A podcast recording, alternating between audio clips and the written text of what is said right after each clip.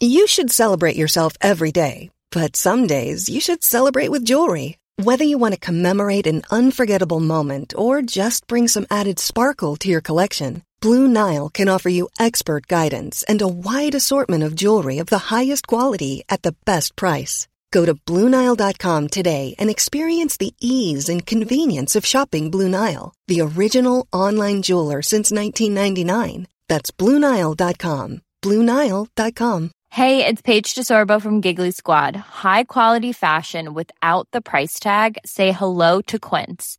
I'm snagging high end essentials like cozy cashmere sweaters, sleek leather jackets, fine jewelry, and so much more. With Quince being 50 to 80% less than similar brands. And they partner with factories that prioritize safe, ethical, and responsible manufacturing. I love that. Luxury quality within reach. Go to quince.com slash style to get free shipping and 365 day returns on your next order. Quince.com slash style. The Opinion Line on Cork's 96 FM. I was saying earlier this morning that I was going to be talking to a man who is walking the length of the country. He's going to be starting his walk tomorrow morning um, at the tip of Cork and he's walking all the way up to Antrim. And it's to raise awareness of parental alienation. And he believes that the services need to be improved both sides of the border. And he's doing it in partnership with the charity La Dolce Vita project. And it's an early intervention and prevention support service for women, men, families affected by domestic abuse, coercive control, and alienating behaviours. They are based in Derry, but they work uh, wherever possible with families north and south of Ireland.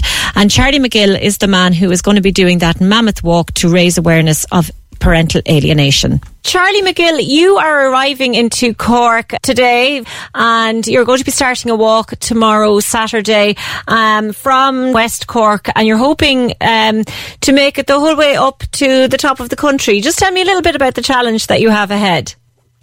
Yeah, I'm walking from from uh, just outside Skibbereen to Glenarm, my own local village. Uh, it's 364 miles, 26 miles a day for 14 days. I'm doing the walk to highlight the problem of parental alienation.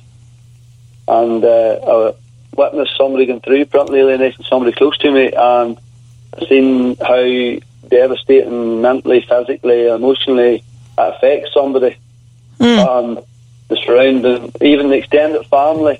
And it's just, uh, I just thought it's, I don't think, or it doesn't seem to be right that one parent, it's either man or woman, has the right to keep children away from a biological, lovely, loving parent.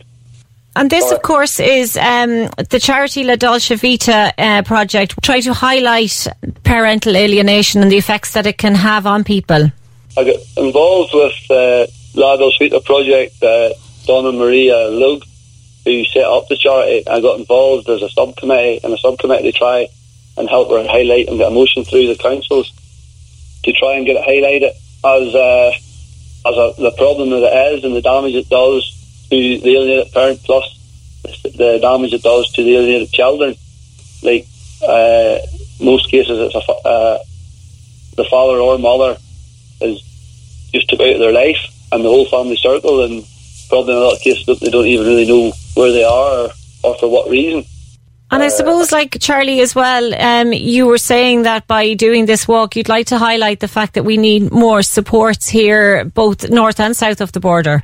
Yeah, yeah, I think uh, it was it was Dawn actually when I, when I first spoke to, spoke to her. I was trying to get something done as an all island, uh, as an all island approach to it because it's it affects. I've actually found out since I started the walk and the amount of messages and the amount of people that's been getting in touch with me and it's not only in Ireland that's a problem, it's a problem nearly worldwide. It's definitely through the UK and, and uh, Europe. And there's a couple of people that actually sent private messages. I was kind of surprised from America that has got to hear tell it some way and they're following it. And it's a big problem there as well. So it seems to be everywhere. And what kind of supports do you think are needed? Like, what are we doing wrong? What What do we need to have here? I think uh, in some of the cases that I've heard, uh, like the parent that that is alienating uh, seems to they take make up an allegation or they or something. They, they accuse the other parent of something, and generally out a court order or whatever. And then, uh, understandably, that if it's that if it is something they're accusing them of, it has to be uh, investigated or whatever. But then, whenever that's cleared, then there's something else brought up. There's something else brought up. Uh, I know in the case that I knew, the lack of communication between the contact centres, the social services, uh, just feelings in a lot of different areas, and the courts or the legal system doesn't seem to recognise recognise it as a problem. And uh, I, th- I, think that needs to change. Uh, as I said at the start there, it's to watch somebody go through it.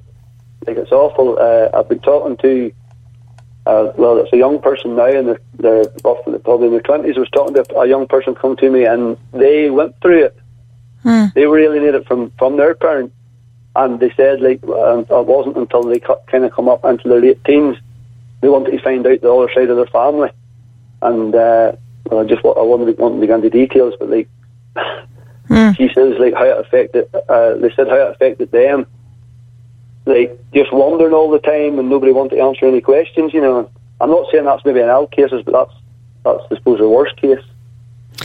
And Charlie, is that the whole idea behind your walk? You're trying to do, is it a marathon a day and you're going from the south of Ireland up to the north of Ireland? And I presume that's to highlight the need for these supports all over the country.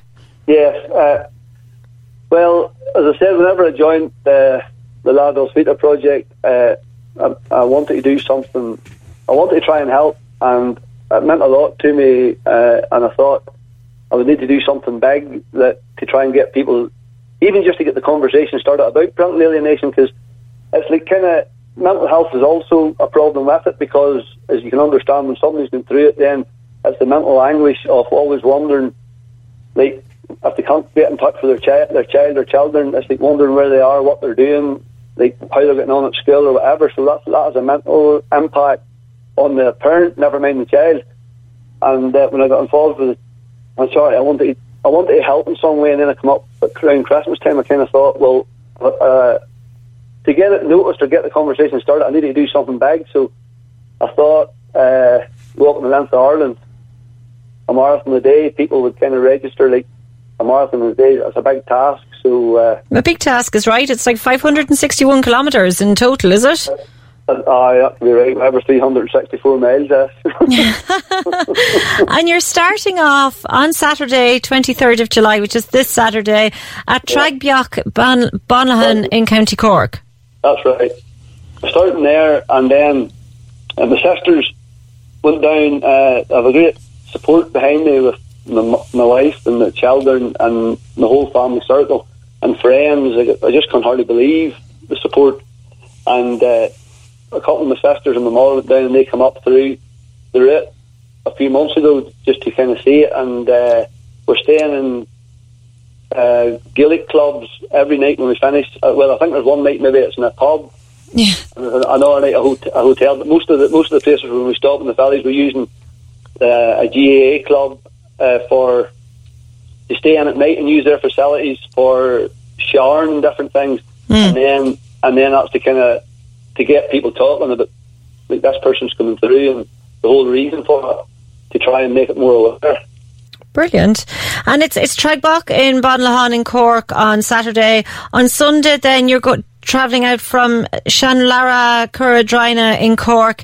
Then on Monday it's Donoughmore, Lacaban, Cork. And then on Tuesday Kildorrery in Cork. And then you're heading out then to Tipperary. Um, and have you been doing a lot of training before this or is, is this um, like these kind of lengthy walks? Is this something that you yeah. do a lot of? No, never did I've been I've been on a farm and I've been on my feet all my life. Uh, as somebody said to me the other day, "Oh, Charlie, fit to do it. You've been on your feet fifty-one years." but uh, I've uh, through my work and I started. Uh, been doing a lot of walking anyway, and then I started training back in January. And it's trying just to get the time. I try to do. I was trying to do at least two to three nights a week, maybe eight, ten miles after work, and then do uh, a, long walk at the weekend at the first, and then I, I built it up then to doing two long walks at the weekend. So then I built it up to four Thursday, Friday, Saturday, and Sunday. I done a couple of them, like four, like 20, uh, 20, 22, 26 and a half, and 26 and a half. One day I done 28. So I built, uh, I built it up back to, for a few times back to back, you know, and I felt felt okay at the end of it, like so. Uh, a wee bit bits of nagging pains, but I think that's more to do with age. And but but it was uh, no. Uh, I'd done as much training as I could, and uh, I, I feel ready anyway. So just hopefully, with the help of God, everything will go right. Brilliant. Well, hopefully will. And if anybody sees you on your travels through Cork, I'm sure they'll come out and support you and give you a wave. yes, uh, that would be very nice because uh, it's surprising like how there's. Fantastic. I wouldn't, say, I, I wouldn't say I ever felt negative about doing it, but sometimes you read out to your mind, what if this happens or that happens? But when you get the amount of support I'm getting, it kind of surprising how it keeps pushing you on. Mm. Brilliant. So, uh, well, listen, best of luck with it, and we might touch base with you again when you're finished and find out how you got on. Oh, that'll go in nice. Thank you very much. Okay, best of luck. Thank, thank, you for covering this. Thank no you. hassle at all. No hassle at all. Thank you very much, Charlie, right. and best of luck with the walk. Right, thank you. And Charlie does begin his walk tomorrow morning, and as I said, best of luck to him. Corks 96 FM. Hi, I'm Daniel, founder of Pretty Litter. Cats and cat owners deserve better than any old fashioned litter. That's why I teamed up with scientists and veterinarians to create Pretty Litter. Its innovative crystal formula has superior odor control and weighs up to 80% less than clay litter. Pretty Litter even monitors health by changing colors to help detect early signs of potential illness. It's the world's smartest kitty litter. Go to prettylitter.com and use code ACAST for 20% off your first order and a free cat toy. Terms and conditions apply. See site for details. When you need mealtime inspiration, it's worth shopping Kroger, where you'll find over 30,000 mouthwatering choices that excite your inner foodie. And no matter what tasty choice you make, you'll enjoy our everyday low prices, plus extra ways to save, like digital coupons worth over $600 each week. You can also save up to $1 off per gallon at the pump with fuel points. More savings and more inspiring flavors make shopping Kroger worth it every time. Kroger, fresh for everyone. Fuel restrictions apply.